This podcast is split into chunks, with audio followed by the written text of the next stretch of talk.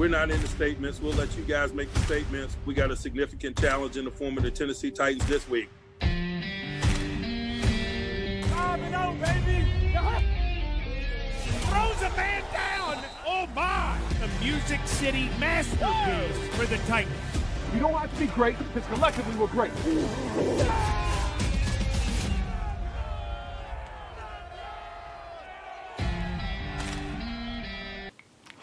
Hola, ¿qué tal? Bienvenidos. Esto es NFL Live con el gusto de siempre de saludarles. Gracias por acompañarnos. Arrancamos saludando a nuestros analistas. Sergio Dip, ¿estamos contentos porque es viernes o de moral caída como Daniel Jones? No, contentos porque es eh, viernes eh, y no sé si Carson Wentz eh, anda tan de buenas porque apenas, aunque ganó el partido, apenas pudo contra los gigantes en Filadelfia. Bueno, más adelante vamos a estar repasando las acciones de lo que dejó ese encuentro para arrancar la semana 7 de la NFL. Javier Trejo Garay, también un gusto saludarte, o debería de decir Francisco, ya no lo sé, ¿cómo estás? Pues como quieras, mi querida Cari, Francisco Javier, que además es mi santo, por cierto, el 3 de diciembre ya viene para que lo consideres. Pues de verdad es que estoy contento, me gusta que sea viernes porque ya empezó la semana y de entrada hay varios partidos de los cuales evidentemente estaremos repasando como para saborearlos este fin de semana, Cari. Oh, sí, y a ello vamos, señores, comenzando con un duelazo del lado de la conferencia americana porque se van a estar enfrentando dos de los únicos equipos que permanecen con marca invicta en la NFL, de hecho los dos únicos de marca perfecta en la americana, y esos son los Steelers ante los Titans. Este partido que sabemos tuvo que ser reprogramado por temas de COVID, que originalmente era para la semana 4, ahora se movió a la semana 7. Apenas el sexto juego en la era del Super Bowl entre dos equipos con récord invicto después de al menos seis semanas.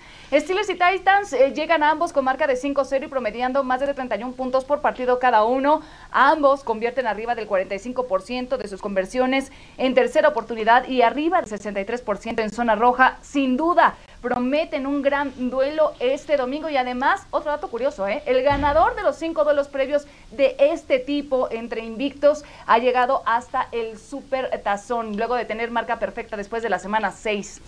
Y bueno, eso nos hace recordar también otro enfrentamiento que tuvieron estos dos equipos en semana 16, pero del año 2010, de, de 2008, perdón, cuando Titans se llevaron la victoria en Nashville 31 a 14 y hacen esto con las toallas terribles del equipo de los Steelers, se burlan, las pisotean. Y desde entonces hay algo que eh, llamaron la maldición para Tennessee porque no ha vuelto a ganar frente al equipo de Pittsburgh. Bueno, los dos podríamos decir que llegan en buen momento, pero ¿quién, si tuviéramos que elegir, ha dejado mejores sensaciones? ¿Quién se ve más fuerte, Sergio? Fíjate, Cari, que yo diría que Pittsburgh, evidentemente ya hablabas de los récords invictos y hablabas también de lo bien que han andado a la ofensiva, tanto los Steelers como los Titans.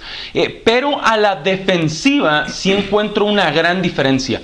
Mientras Pittsburgh permite 18 puntos por partido en promedio, eh, Tennessee permite 25.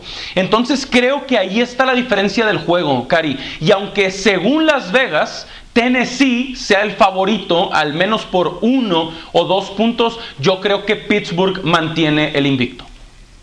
¿Estás de acuerdo, Javier? No, para nada, no estoy de acuerdo.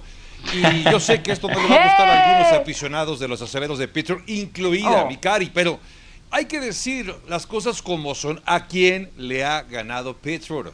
Son equipos con marca mediocre, con marca perdedora. El único denominador común cuando hacemos este comparativo es Denver. Y a Denver le ganaron ambos equipos. Pero los eh, Titans vencieron a los Bills de Buffalo. Un equipo que tiene una- un gran empaque, que probablemente va a ser campeón de la división este. Y en esa comparación me parece que el equipo de Tennessee Javo. se lleva una ventaja. Además, ojo, hablamos mucho de la defensiva. Sí, es una gran defensiva. Pero también volvemos a la misma pregunta. ¿A qué ofensiva se ha enfrentado esa defensiva? Y por si Ok. fuera poco, no va a estar Devin Bush, el linebacker, el Mike del equipo de Pittsburgh. Así que es una baja importante. Por eso, yo Sí. creo que Tennessee es así ligeramente favorito. Ok, sí es una baja muy sensible la de Devin Bush, eh, Javo, pero no quieras engañar al público tampoco, Uh, ¿ok? Fuertes declaraciones. ¡Eso! Javo, Javo, A ver. de las escucho, venga. De las victorias de Tennessee, le ganaron por tres puntos a Jacksonville.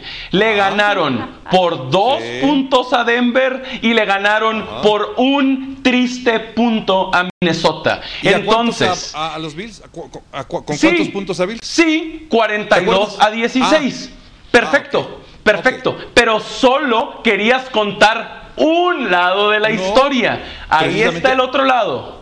Mi argumento sigue siendo el punto de comparación que no ha tenido. Vamos, Pittsburgh no ha enfrentado un rival como los Bills de Buffalo. Así de fácil, punto. Y si a ese rival, que es el más complicado, le venció de manera contendiente y categórica los Titanes de Tennessee, me queda claro que es un equipo que además es que está Javo, bien es la Así que- única victoria convincente que tienen, la única. Porque ¿Y la semana pasada tuvieron que Pittsburgh? venir de atrás para ¿Sí, ir al tiempo extra contra Houston.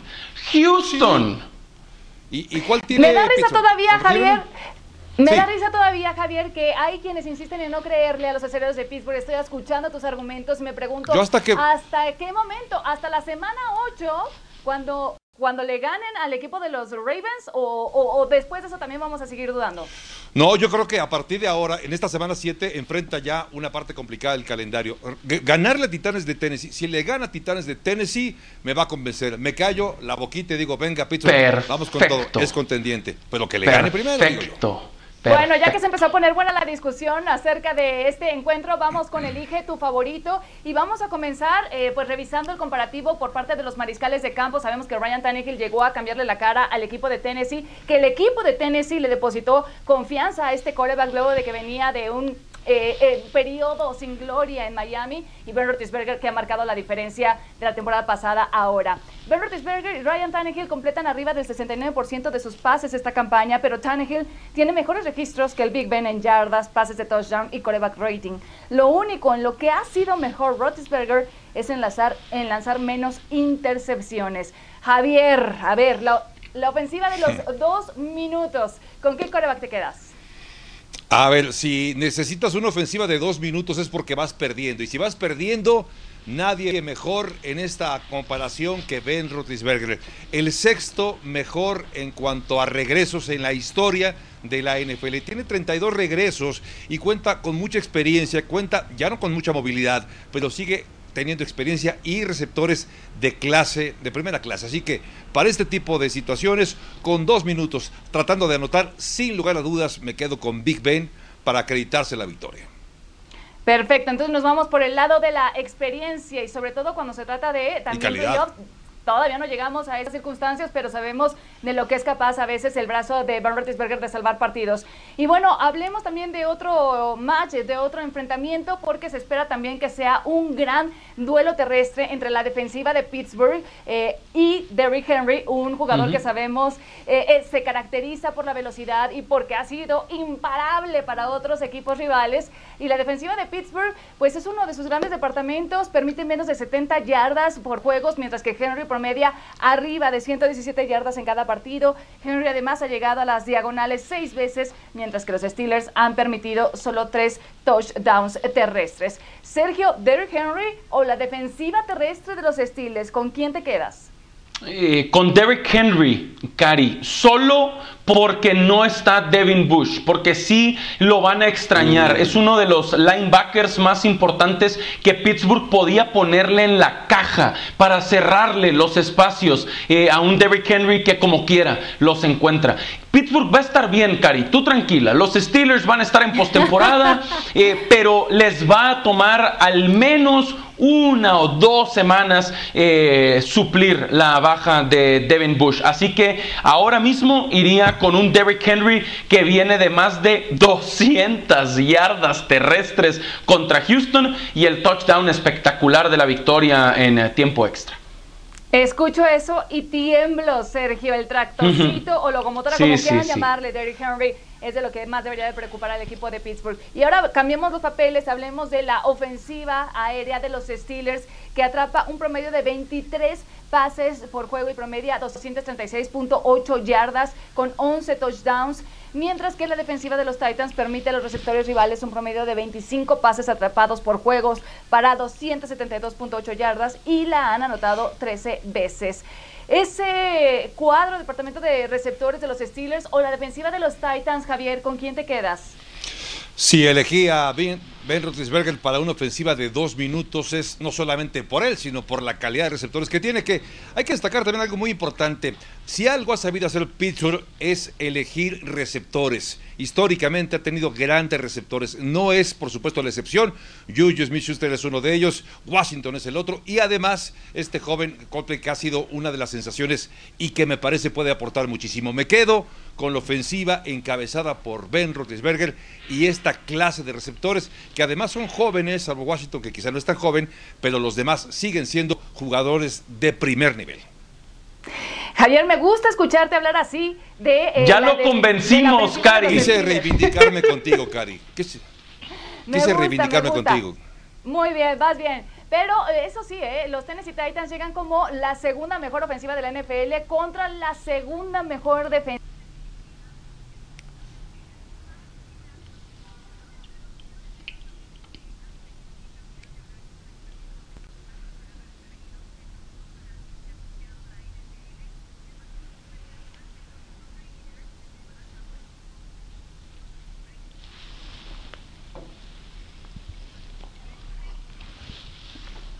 Venga, pues aquí está, Cari, precisamente lo que comentabas, eh, el cambio de planes de la NFL en domingo por la noche. Seattle visitará a Arizona. La NFL quiso, me parece, eh, prevenir antes de que se hiciera más grande el tema quizá de los Raiders eh, de Las Vegas para enfrentar a los Buccaneers de Tampa Bay. Así que esos juegos eh, han intercambiado sus horarios y hasta ahora será en domingo por la tarde eh, ese juego de Tampa contra Las Vegas y domingo por la noche el de Seattle contra Arizona. que en ese encuentro, por cierto, los Seahawks son favoritos por tres y medio puntos en ese partido de fútbol americano. Muy interesante.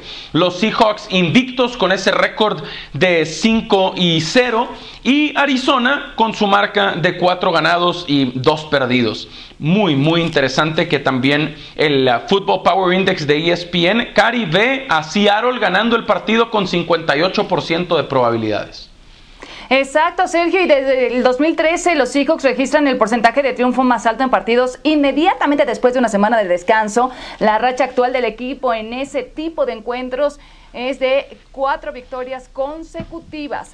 Ahora, ¿tienen los Cardinals cómo quitar el invicto a los Seahawks que vienen descansaditos, Sergio?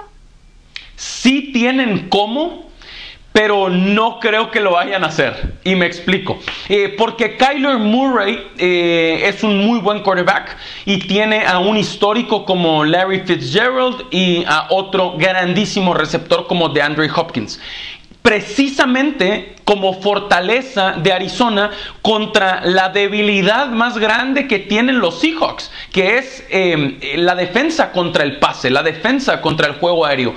Así que sí tienen como, pero, Cari, Seattle descansado, dos semanas de preparación, Russell Wilson jugando al nivel de MVP que lo está haciendo, veo a los Seahawks ganando este juego, pero vivos con Arizona. Atención, Cari, porque los juegos divisionales en horario estelar siempre tienen algo que se aprietan y se ponen buenísimos, siempre. Y sabes qué, sobre todo cuidado con esa defensiva de Seattle que ha sufrido tanto Javier, porque sabemos que Russell Wilson pues ya da temporada tras temporada apareciendo como un potencial MVP y termina a veces por rescatar partidos donde han cometido muchísimos errores a la defensiva el conjunto de Pete Carroll, ¿no? Creo que la, duda la tenemos todos en la defensiva porque es una defensiva muy polosa, es de las peores que hay también en la NFL, pero cuando tienes a un coreback en nivel MVP o en modo MVP como es Russell Wilson, que se echa literalmente al equipo al hombro, que puede conseguir escapadas espectaculares, porque además es un jugador que se ve presionado constantemente, porque tampoco cuenta con una gran línea ofensiva, ¿eh? las, eh, digamos que las debilidades están a la defensiva y en la línea ofensiva, por eso está cargando prácticamente todo el equipo. Digamos que para que pueda ganar este partido, yo, yo puse en los pronósticos en nuestra página, puse Arizona. Nada más por, por, porque me parece que puede presentarse la sorpresa. Pero evidentemente para mí, Seattle, si juega Russell Wilson al nivel que le conocemos, consiguiendo 30, 35 puntos, que es lo mínimo que necesita Seattle, me parece que se puede llevar la victoria. Qué interesante porque además esta parece pues eh, la primera prueba real en el calendario que estará enfrentando el equipo de Arizona. Y los invitamos este domingo, por supuesto, a que sigan eh, las acciones a través de nuestra pantalla para Latinoamérica de este partido, el Sunday Night Football entre Seahawks y los Cardinals, las citas a las 6 pm, tiempo del centro de México por la señal de ESPN 2. Y vamos a hacer la primera pausa en esta edición de NFL Live, pero no se despeguen porque al regreso también otro partidazo de semana 7, Patriots entre los 49ers, dos quarterbacks que han sido de altibajos en lo que va de la temporada. Pausa y volvemos para comentarlo.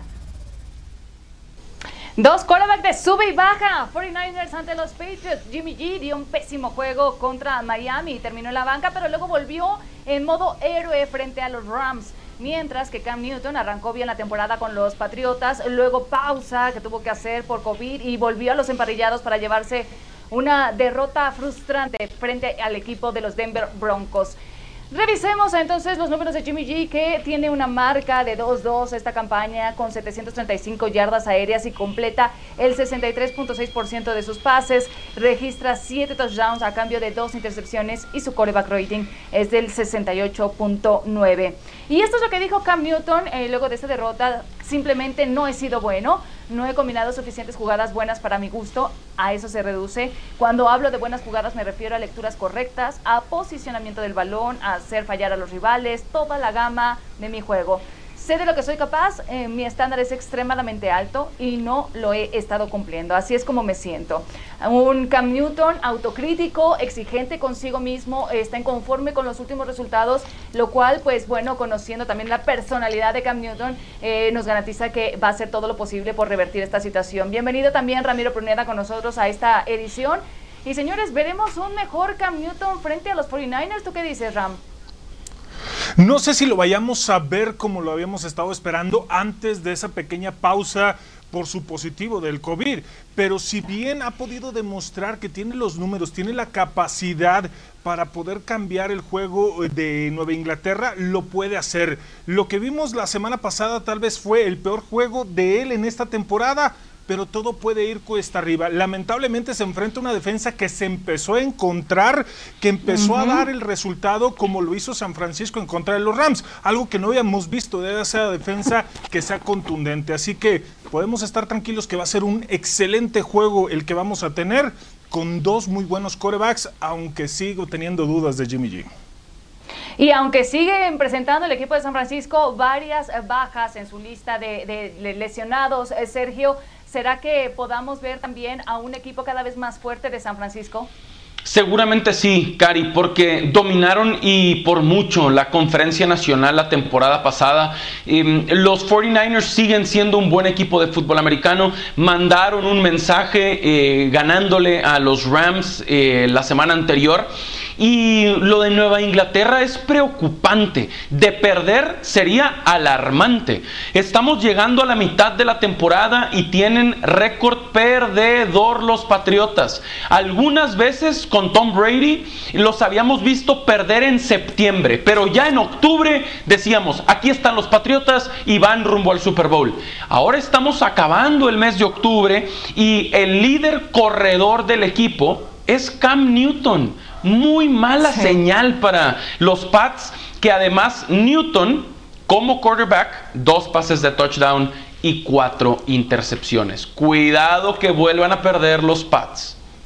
Las últimas temporadas, sobre todo la última, Javier, de los Patriotas de Nueva Inglaterra con Tom Brady, ya se veían esas deficiencias, eh, ese... Eh, esa dependencia absoluta sobre su coreback. Nos imaginábamos que esta tendencia podía aumentar cuando Tom Brady ya no estuviera en, la en el control de, de la ofensiva. Con Cam Newton un poco se ha logrado disfrazar, pero sabemos que siguen teniendo muchos huecos. Sí, es un equipo que tiene sus falencias, evidentemente. No es eh, ni con mucho un equipo como el que conocíamos hace, no sé, cinco años, seis, o ocho o diez, porque recordemos que durante mucho tiempo la ventana de éxito, de calidad que tuvo el equipo de Nueva Inglaterra avasalló a todos los demás. Pero lo de Cam Newton me parece que sí veremos una mejor versión. Es un jugador que tiene algo muy importante, algo que pocos jugadores tienen un coach como Bill Belichick. Tener a Bill Belichick la forma, la magia de poder recomponer las cosas al interior de un equipo me parece fundamental. Si Bill Belichick apostó por Cam Newton y lo vimos en el arranque de la temporada, teniendo buenos números, teniendo buenas actuaciones. Yo creo que veremos a este Cam Newton jugando bien. Ojo, no sé si vaya a alcanzar para ganar, ¿eh?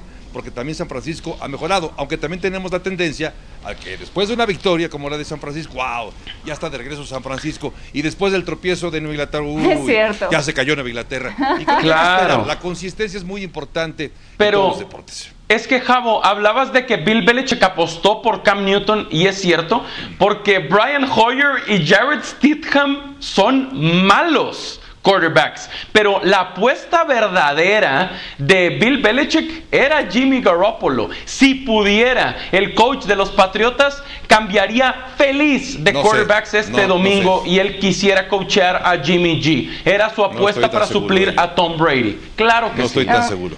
Claro Jimmy G está sí. lejísimos de ser un Tom Brady, pero bueno. Señores, vamos a ver qué es lo que dice el Football Power Index. Eh, quizá por esa mente de Bill Belichick que mencionaba Javier y quizá porque juegan en Foxborough, pues las cosas se ven muy, muy parejas. Así que nuestro algoritmo especializado nos dice lo siguiente sobre el encuentro, que eh, tanto 49ers y Patriots, cada uno tiene el 50% de probabilidad de ganar ese Wow. encuentro. No le perdemos, ¿no? 50 y 50. Perfecto. Ganan o pierden. Está bueno, fácil. señores, y ahora, sí, ¿no? Vayamos eh, eh, a hablar de otro partido, unos Raiders empoderados que antes de su semana de bye derrotaron a los Chiefs, vigentes campeones de la NFL, quitándoles su marca invicta. Se enfrentarán a Tom Brady y a los Bucaneros de Tampa Bay que vienen increchendo. Y será juego del reencuentro porque John Gruden, head coach de Las Vegas, se desempeñó anteriormente como entrenador de eh, entrenador en jefe de los Buccaneers del 2002 al 2008, ganando el único campeonato de la franquicia en el Super Bowl 37. Y bueno, Derek Carr, eh, vamos a revisar sus números, completa el 73.1% de sus pases esta campaña y promedia 282.4 yardas aéreas por juego con 11 touchdowns, una intercepción, además de quarterback rating de 79.7. Esos números son superiores a los que le ha permitido la ofensiva de Buccaneers esta temporada. ¿Puede Derek Carr y John Gruden descifrar esa defensiva de los Bucaneros de Tampa Bay que, como ya lo mencionaba hace unos segundos, viene increchendo, Javier? Sí, yo creo que tiene con qué, pero veo favorito sin lugar a dudas a Tampa. A pesar de que va a jugar como visitante, me voy a quedar con Tampa Bay. Bien, Porque creo que Javo. otra vez el factor. Ah, claro, está Tom Brady. No me acordaba que está Tom Brady ahí. Bueno, a, a ver, lo que he visto de Tom Brady me ha gustado, ¿eh? Sí, sin ser Ah. la versión de hace años en la que sacaba grandes partidos, pero sigue siendo muy eficiente y es una gran defensiva. Yo creo que ahí va a estar la clave, Cari, justamente poder definir o, def- o- o- o mejorar lo que ha hecho esta defensiva, porque hablamos mucho de la defensiva de Pittsburgh, pero esta es la segunda mejor defensiva en capturas, la de los Bucaneros de Tampa Bay. Por eso creo que es una prueba importante, fuerte. Creo que John Gruden puede hacer algo para tratar de descifrar, como tú me lo planteabas, pero creo que no va a poder. No va a poder porque al final Tampa Bay tiene más argumentos. Una ofensiva que está mejorando partido a partido de la mano de Tom Brady y una defensiva que se mantiene a un nivel de verdad impresionante. Y si lograran hacerlo, Ramiro, aunque luzca complicado después de haber electado el invicto a los Chiefs, imagínate que le ganaran a los Bucaneros de Tampa Bay. Entonces sí tendríamos que considerar a los Raiders como serios candidatos.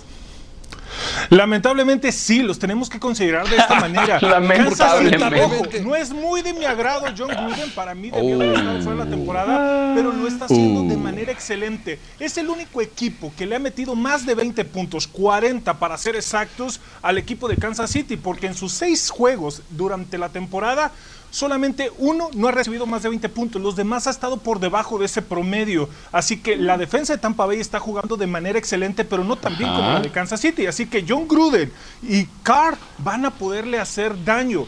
Y ojo, aunque recibieron muchos puntos en contra de Kansas City, Tampa Bay les va a hacer daño. Ya los veo un poquito más cuadrado. Por fin Gronkowski apareció en el terreno de juego después de seis semanas. Así que estén tranquilos, la gente de Las Vegas, que este juego lo van a ganar. No me interesa que esté ese señor. ¿Quién? Ah, bueno. Ay, ay, ¿Quién ay. lo va a ganar? Es que en esta ¿Quién lo va a ganar? ¿Los Raiders? Raiders. Tom Brady. Y ¿Los Raiders? esquina, El que odia a Tom Brady. ¿En serio? Los Raiders que, eh, que sí le ganaron a Kansas City, perfecto. Los Raiders que sí le ganaron a Nueva Orleans, pero los Raiders que perdieron contra los Bills de Buffalo y los Patriotas de Nueva Inglaterra Oye, con no récord equipo, perdedor. Bills no Perdedor. equipos grandes, Sergio. Más respeto Ah, para Buffalo. sí, Sergio. perfecto. Eh, a ver. Te ha puesto una cena ¿Por con qué? carbohidratos, Sergio. Sí. ¿Con qué? Sí, sí, Yo sí, me sí, sumo. sí. ¿Con Con qué? Yo apoyo la moción. Con la defensiva de Tampa Bay que limitó a Aaron Rodgers a solo 10 puntos. Rodgers venía anotando 30, 40 por partido y esta defensiva le dio la vuelta al juego. Y luego capitalizó Tom Brady, pero le dieron la vuelta con las dos intercepciones. Van a ganar los Bucks. A ver, señores, pongan atención en esto porque quizá puede ser también eh, un tema o un punto que termine por definir el encuentro. Vamos a revisar las altas y bajas de eh, los equipos para este partido, especialmente de los Raiders, porque luego de que los cinco titulares de la línea ofensiva del equipo de Las Vegas no entrenaron por precaución de COVID, eh, ya que el tackle izquierdo titular Trent Brown dio positivo. Estos son los que podrían jugar el domingo ante los Buccaneers. Brandon Parker, John Simpson, Andrew James en el centro, Patrick Omamith y Sam Young. Y bueno, señores, vamos a hacer la siguiente pausa en NFL Live y al regreso es viernes y queremos saber quién amaneció con la sonrisa como los las Águilas de Filadelfia o quién con la moral por los suelos como Daniel Jones luego de su tropezón. Así que al volver repasamos las acciones. Estamos de vuelta, señores, y acciones de la semana 7, arrancando con este juego divisional Giants ante los Eagles. Daniel Jones en los controles, viene el engaño. Y después escapada de 80 yardas que parece que va a anotar, pero Javier, oh, oh, oh, no. ¡Oh! Le pesó el casco, le pasó el casco, se quedó en la yarda 13 Estaba solo. y después tacleado. Sí, hombre, qué oportunidad. Bueno, la risa de sus compañeros dice bueno. todo lo que pensamos. Y en el último cuarto, Giants en tercera y gol. Jones lanza y encuentra a Sterling Shepard en la zona de anotación, Sergio. Sí, y ahí parecía de verdad que se venía la tragedia para los Eagles en Filadelfia. Hubiera sido vergonzoso no. que perdieran. Exacto, ya estaba Wentz con un pase perfecto de touchdown a Boston Scott. Y veamos ahora la respuesta de los gigantes que tendrían la bola de vuelta de Daniel Jones y fumble, Ramiro. Es increíble cómo la defensiva reaccionó en el momento adecuado. 22-21 el marcador final, la reacción de las Águilas de Filadelfia que se quedan con la victoria. Y bueno, Carson Wentz remontó por tercer año seguido un partido que perdía por al menos 10 puntos de diferencia en casa frente a los Giants. Para conseguir esta última remontada, Wentz lanzó para 359 yardas, dos pases de touchdown, además de anotar también por la vía terrestre. Y aunque hayan sido ante los gigantes, señores, ¿de quién es el mérito de esta victoria el que se llevan las Águilas de Filadelfia? Además, considerando también la cantidad de lesiones que tienen, Sergio. Pero qué bueno que dijiste aunque haya sido contra los gigantes, porque sí es un pero muy grande, Cari. Pero Así. dicho eso, dicho eso, de Carson Wentz, porque con menos de cinco minutos en el reloj estaba perdiendo el juego 21 a 10 y lo sacó y le dio la vuelta y lo ganó. Así que mérito para Carson Wentz, que no esperábamos menos, Cari. Eh, es una segunda selección global contra un equipo muy malo, con la división ahí a su alcance, tenía que hacer lo que hizo. ¿Solo Carson Wentz o qué porcentaje le damos también a Doc Peterson, Ramiro? Es increíble la comunicación que puede existir entre ellos dos. Y lo que estaba diciendo Dib, es increíble la manera que en Carson Wentz eh, se diferencia de cómo inició dentro de las primeras tres semanas de la temporada a estas tres o cuatro semanas eh, después. ¿Por qué? Porque y está utilizando receptores que nadie conocía y sigue haciendo las cosas bien. Va mejorando y eso le va a ayudar bastante. Y muchos Cari, dudaban al arranque de la temporada, Javier, de la durabilidad de Carson Wentz. Semana 7, vamos. Bueno, yo, yo sigo pensando que es un problema, ¿eh? la durabilidad de Carson Wentz. Y ese es el talón de Aquiles. Cuidado y se lesiona Carson Wentz, porque entonces sí, se acabó Filadelfia. Pero este hombre viene cargando el equipo desde hace temporadas. La temporada pasada decía, decía Ramiro Porneda de los receptores desconocidos. Pues sigue igual, desde el año pasado estaba igual. ¿Cómo es posible que después de un año el equipo sigue careciendo de receptores? Está recuperando algunos. Pero de verdad, Carson Wentz. Yo no sé qué vas a discutirme ahora, si estoy de acuerdo contigo, ¿Qué? Sergio, de que es Carson ¿qué Wentz. estás? Que ayer, la ayer sí, la ayer sí, pero dijiste que ha cargado al equipo, pues no lo ha cargado muy lejos que digamos tampoco. No, o sea, el que cargó al hecho equipo fue El año pasado Nick ganaron la división, Sergio. ¿Qué más? Ayer. El La año peor división de la NFL. Ah, por eso, lo poco que hacen es gracias a él, Sergio. Gracias a él. Lo vamos. poco, Carson Wentz, es gracias a él. Bueno, pues bueno, Cualquier Carson cosa. Wentz sigue todavía intacto, pero vamos a revisar las bajas de las Águilas de Filadelfia porque el receptor de Sean Jackson se une a esa larga lista ya de lesiones que tenía el equipo y que han tenido durante toda la campaña, entre los que también destacan los receptores Alshon Jeffrey, Jalen Rager, el corredor Miles Sander, las alas cerradas Zach Ertz, Dallas Goddard, el liniero ofensivo Jason Peters y el tackle defensivo Malik Jackson. Y como se dan cuenta, muchos de esos nombres son de gran talento. Y bueno, también lo, lo del día de ayer, ¿no? La, lo que se llevó, pues, varios eh, reflectores y burlas, memes, Daniel Jones, que parecía que iba a regalarnos la jugada del partido con su escapada de 80 yardas por tierra a pura velocidad, dejando a todos atrás, camino libre, iba solo al frente y de repente esto se cae solito, sin ser tocado, a 8 yardas de la anotación. Yo me que pregunto- lo tacleó su amigo invisible. Sí, claro, las hormigas tacleadoras. Oye, Cari, ¿qué habría pasado si en lugar de Daniel Jones hubiera sido Eli Manning? ¿Qué habría pasado bueno. si hubieran acabado al pobre de Eli Manning? Vea, que vean. Daniel Jones igual. no, pero también peor. se han acabado a Daniel Jones, ¿eh? A ver No, qué nos sí. parecen estos datos a propósito del acarreo de 80 yardas de Daniel Jones. Bueno, la máxima velocidad que alcanzó fue de 34.1 kilómetros por hora. Ningún otro quarterback alcanzaba esa velocidad desde el 2018. Es el acarreo más largo por un quarterback que no llegó a las diagonales en los últimos 40 años y superó la carrera más larga de su compañero. Saquon Barkley, 78 yardas en su carrera en la NFL. Increíble, pero cierto.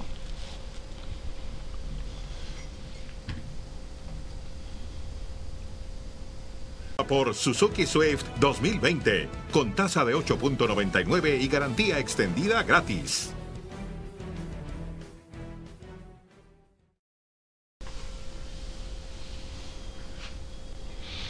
Boston Scott fue el eh, corredor que atrapó ese pase de anotación eh, para la victoria de Filadelfia. Un buen pase de Carson Wentz. Nada fácil con la presión encima. Alcanzar a ver a un eh, hombre tan bajito pero bien resuelto por parte de Scott que también tiene su mérito en la recepción y dándole la vuelta a Cari al marcador. Exactamente, mira, pasamos de la jugada de Daniel Jones a esta jugada de Scott que nos maravilló a todos. La capacidad de responder es lo que más sorprende por parte de los hijos, ¿no, Ramiro? Esa es la esencia de esta división. Vamos a ver cosas como la que le pasó a Daniel Jones, pero también cosas muy buenas por parte de Carson Wentz, como este pase. Bueno, y a propósito de lo que le sucedió a Daniel Jones y todo lo que se dio en este arranque de la semana 7, escuchamos al quarterback de las Águilas de Filadelfia, Carson Wentz. I was pretty surprised we pulled it off. When I threw, It. I thought it was a little high, but but he, like I said, he plays bigger than than he is, and um, obviously there was a lot of emotions there. It was kind of a big, uh, exciting moment, but a big kind of sigh of relief because we know we, we left a lot of plays out there, but um, the way we battled and, and found a way at the end of the game was huge for us.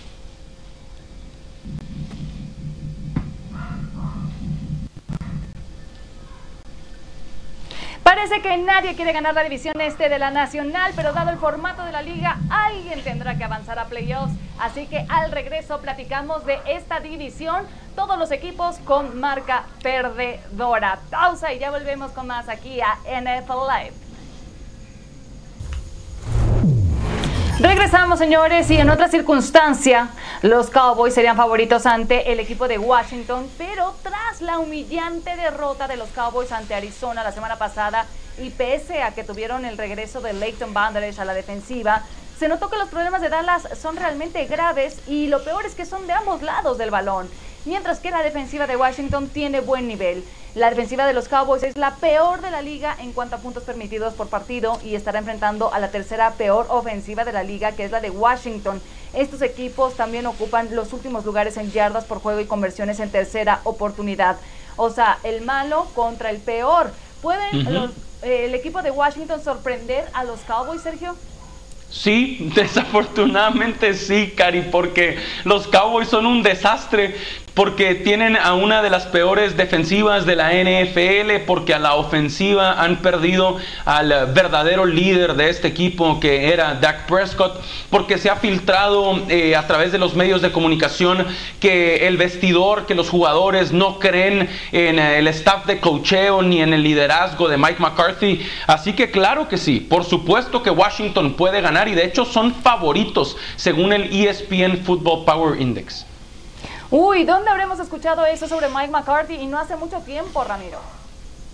Es cierto, como lo dice Sergio, el vestidor está roto por completo. No hay esa comunión, no hay esa unión o no has escuchado tú los comentarios en apoyo a tu head coach o viceversa. Si se están dando estos comentarios porque en definitiva hay una disyuntiva que no se va a poder arreglar a lo que va dentro de esta temporada. Y Washington los va a sorprender de muy fea manera y eso corre peligro la división. Cuando parecía factible que la pudieran ganar, con esto se terminó.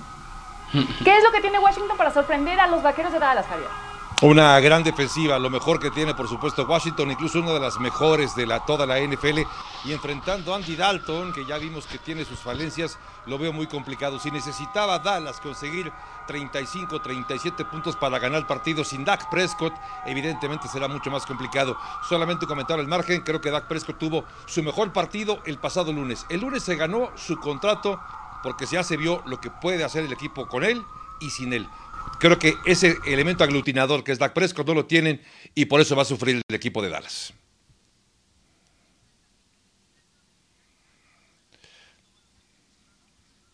Javo, hablabas muy interesante eh, lo de Dak Prescott y de Andy Dalton. Les pasó por encima eh, Arizona. Cuidado en su visita a Landover, Maryland.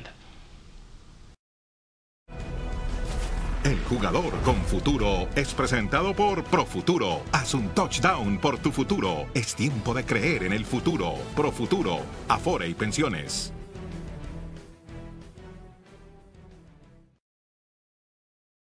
Y ahora, compañeros, el este de la Nacional se encuentra de la siguiente manera. Filadelfia, con dos victorias, cuatro derrotas y un empate, es el líder. Dallas ahora está en segundo lugar con dos y cuatro. Luego viene Washington en tercer sitio con ese uno y cinco. Y los gigantes tras la derrota uno y seis. Cari. Señores, yo sé que la pregunta que les voy a hacer parece broma, pero no lo es. ¿Qué equipo tiene mejor futuro en esta división, Jabón? Filadelfia, Filadelfia, si había algún contendiente, alguien que podía pelear esa división era Dallas, pero después de la exhibición y de los problemas que hay alrededor y al interior del equipo, me queda claro que el mejor futuro lo tiene Filadelfia y que probablemente va a acabar ganando esa división con marca perdedora, pero Filadelfia creo que en esa bola de cristal el futuro le sonríe. ¿Coincides, Ramiro? Voy a coincidir, pero ojo con los gigantes de Nueva York. Lo vimos en esta semana, cómo el encuentro estuvo cerrado hasta el último momento. Y si no es que se cae, otra cosa hubiera sido. Mientras no se caiga Daniel Jones. Sí. Literalmente, un ejemplo de lo que ha sido el equipo. Sergio, ¿tú qué dices? Filadelfia, Cari, y con Carson Wentz siendo además el jugador más valioso, por así decirlo, de esta división. Carson Wentz es un segundo pick global. Le pagaron 128 millones de dólares en una extensión de contrato por cuatro años. Se le tiene que exigir a Carson Wentz que gane esta división, la peor quizá en la historia de la NFL, sin su máxima oposición que es Dak Prescott. Bueno, señores, vamos a cerrar aquí este tema y vamos a hacer la siguiente pausa para volver a hablar del Monday Night Football, los Chicago Bears frente al equipo de los Rams de Sean McVay. Estos osos de Chicago están volando alto en la cima de su división, la norte de la Nacional, con una marca de 5-1. Y veremos si los Rams le plantan mejor cara que lo que hicieron la semana pasada frente a San Francisco. Pausa y volvemos. 22 a 21 la victoria de este jueves por la noche de las Águilas de Filadelfia a los Gigantes de Nueva York en el arranque de la semana 7 en la NFL con una gran reacción por parte del equipo de Doug Peterson que se veía abajo en el marcador y que supo cómo remontar en las acciones. Veamos cuál fue la jugada clave. La jugada clave del partido es presentada por Suzuki Swift 2020, con tasa de 8.99 y garantía extendida gratis.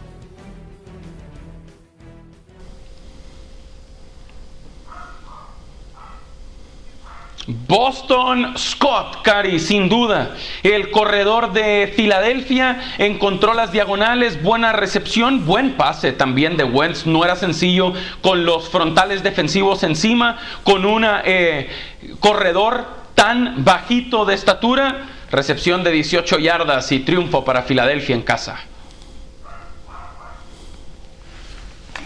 Buena victoria entonces para las Águilas de Filadelfia y ahora pasemos a nuestro segmento de Elige tu favorito y vamos a hacerlo hablando de otro partido, hablando del equipo de el Monday Night Football porque tenemos todavía mucho que desarrollar acerca de este encuentro que tendremos a través de la pantalla de ESPN.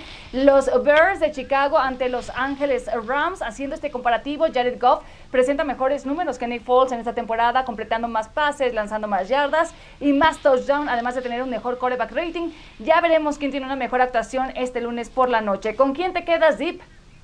Voy con Jared Goff, voy con los Rams en Los Ángeles. Eh, son un buen equipo. Vienen de perder contra San Francisco. No los veo perdiendo eh, dos juegos consecutivos. Perfecto, entonces tú te quedas con ellos. Vamos a ver ahora los siguientes números porque los Bears promedian 24.3 recepciones por juego, 239.7 yardas vía recepción en este 2020, además de 12 touchdowns. La defensiva de Rams permite un, un promedio de 23.2 recepciones por juego para 209.5 yardas y un total de 8 touchdowns. Javier, ¿con quién te quedas? Me quedo con la defensiva, con el perímetro del equipo de los Rams, porque además contar con Aaron Donald delante de ellos, es decir, metiéndole presión al mariscal de campo del equipo rival, obliga a que se deshaga del balón más rápido y eso acaba ayudando al perímetro. Así que, sin lugar a dudas, la defensiva aérea de los Rams para este partido. Y ya que hablas de Khalil Mack, hagamos este comparativo con dos cazamariscales que serán pues los grandes personajes también a seguir en este encuentro. Por un lado, Khalil Mack, del otro lado, Aaron Donald son las estrellas del lado defensivo de ambos conjuntos. Han participado en más de 300 jugadas, pero Donald tiene más capturas de quarterback y ha forzado más intercambios de balón que Khalil Mack. Ramiro, ¿quién tendrá más sacks en este encuentro? Aaron Donald, en definitiva lo hemos visto en este inicio de temporada dominante, haciendo cosas que ningún otro hombre de su peso, de su estatura pudiera hacer. Es un superhombre y yo como liniero ofensivo, enfrentarme a eso te causa pesadillas. Así que cuidado con esa línea ofensiva. Khalid Mack también es muy bueno, pero Aaron Donald está en otro nivel en este momento. Pero ¿sabía usted que, y lo más curioso de todo esto, es que Aaron Donald, con ese talento que tiene que ya también describía Ramiro Pruneda, ha enfrentado a Nick Foles en tres ocasiones y en ninguna ha podido capturarlo. La única captura que sufrió Foles en esos encuentros la consiguió Michael Brokers. Gran encuentro el que nos espera y los invitamos a ver el Monday Night Football entre Bears y Rams. La cita este lunes a las 6 pm, tiempo del centro de México, 8 pm del este, por ESPN Latin e ESPN Deportes. No se lo pueden perder a través de nuestra señal. You can never get comfortable in this league, and you get your butt whipped. Four and two's never felt so much like 0 and 6 before. This one's on me. I need to be better for this team. There's no need to press the panic button. It's our job as players to produce. He wears you down. It'll be cool. Get back to the old stomping ground. We'll be ready for his best. You better be ready. It's the division opponent. Just keep believing something great's going to happen. I just want to win. I don't care how that's done. No matter what, we don't quit. We stay together and finish games.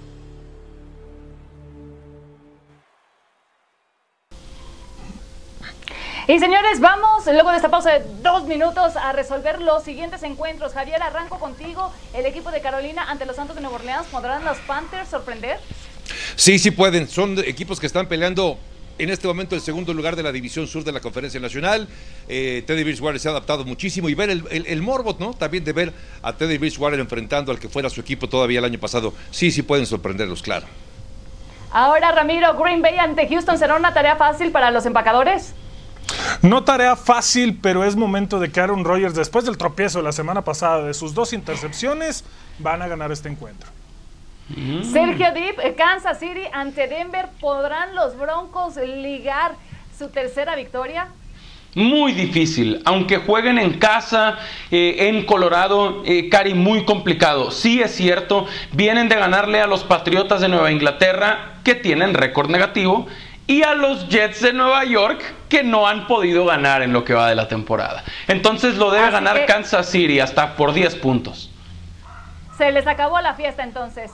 A ver, Javier, eh, Jaguars ante los Chargers, ¿quién tiene su segunda victoria? Me gusta más el equipo de los cargadores de, de- de Los Ángeles. Es un equipo que es mejor de lo que sus números dicen. Va a ganar el equipo de cargadores, no tengo la menor duda, ante los jaguares de Jacksonville. Esto está fácil, Ramiro. Buffalo ante los Jets, ¿regresan a la senda del triunfo los Bills? Por supuesto que sí. En contra del peor equipo de la liga, van a regresar a la victoria. Sergio, Cleveland ante Cincinnati, ¿sorpresa para los Browns? Sí, Joe Burrow ha lanzado para más de 500 yardas que Baker Mayfield, además de dos intercepciones menos. Venga Cincinnati. Javier, Detroit ante Atlanta, ¿por fin ligarán dos victorias los Falcons? Sí, la van a hacer Go Falcons, Go Falcons, sí. Van a conseguir su segundo triunfo consecutivo ante Detroit. Bueno, señores, y ya para eh, despedirnos de último momento, Antonio Brown podría llegar a los Bucaneros de Tampa Bay que siguen armando su trabuco y bueno, pues ya está autorizado por parte de la liga para poder este fichar por algún equipo ya ha pasado también el Ay, periodo de ay, sanción ay. que tenía Antonio Brown. Agárrense porque esto está por confirmarse. Y en caso de que no fuera así, también había otros equipos que estaban interesados. ¿eh? Uno de ellos, los Seattle Seahawks. Así que bueno, Cari. ¿qué les parece? Dime, Sergio. ¿Ya le podemos dar el Vince Lombardi a Tom Brady o todavía no? No, por Cuando No, porque firme no Brown, llega Antonio Brown. No. todavía no firma, ¿verdad? Todavía no firma. Ok, No, ok. Ni aunque firme, Sergio, ni aunque firme. Igual se descompone ese equipo. olvidarnos Quieren- primero de darle otro Bis Lombardi. Todos quieren jugar Apenas con el mejor de la historia. Tranquilitos todos. Nos vamos, señores. Muchas gracias. Sergio Dip, Ramiro Pruneda, Javier Trejo Garay y Cari Correa les damos las gracias. Hasta la próxima.